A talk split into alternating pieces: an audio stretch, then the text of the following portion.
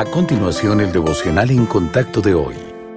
La lectura bíblica de hoy comienza en el versículo 8 de Santiago, capítulo 2. Si en verdad cumplís la ley real, conforme a la Escritura, amarás a tu prójimo como a ti mismo, bien hacéis.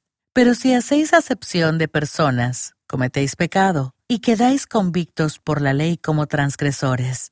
Porque cualquiera que guardare toda la ley, pero ofendiere en un punto, se hace culpable de todos. Porque el que dijo, no cometerás adulterio, también ha dicho, no matarás. Ahora bien, si no cometes adulterio, pero matas, ya te has hecho transgresor de la ley. Así hablad y así haced, como los que habéis de ser juzgados por la ley de la libertad. Porque juicio sin misericordia se hará con aquel que no hiciere misericordia, y la misericordia triunfa sobre el juicio. Hoy concluimos nuestro estudio de Romanos 12, versículos 1 al 8, al hablar de la misericordia, el último don espiritual mencionado en la carta de Pablo.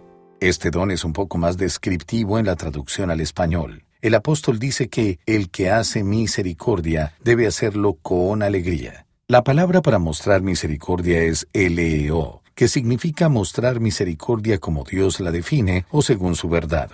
Es decir, nuestro objetivo debe ser mostrar misericordia como Dios mismo lo haría, con generosidad y sin vacilaciones. El término también transmite la idea de su lealtad de pacto o amor de pacto. Dios nos ama y nos muestra misericordia incluso cuando somos infieles y desobedientes y le rompemos el corazón. También debemos demostrar misericordia inclusive cuando las personas no cumplan con nuestras expectativas o nos lastimen. Por último, la palabra traducida como alegría hilarotez. Significa no con renuencia, o ya convencidos, aprobando.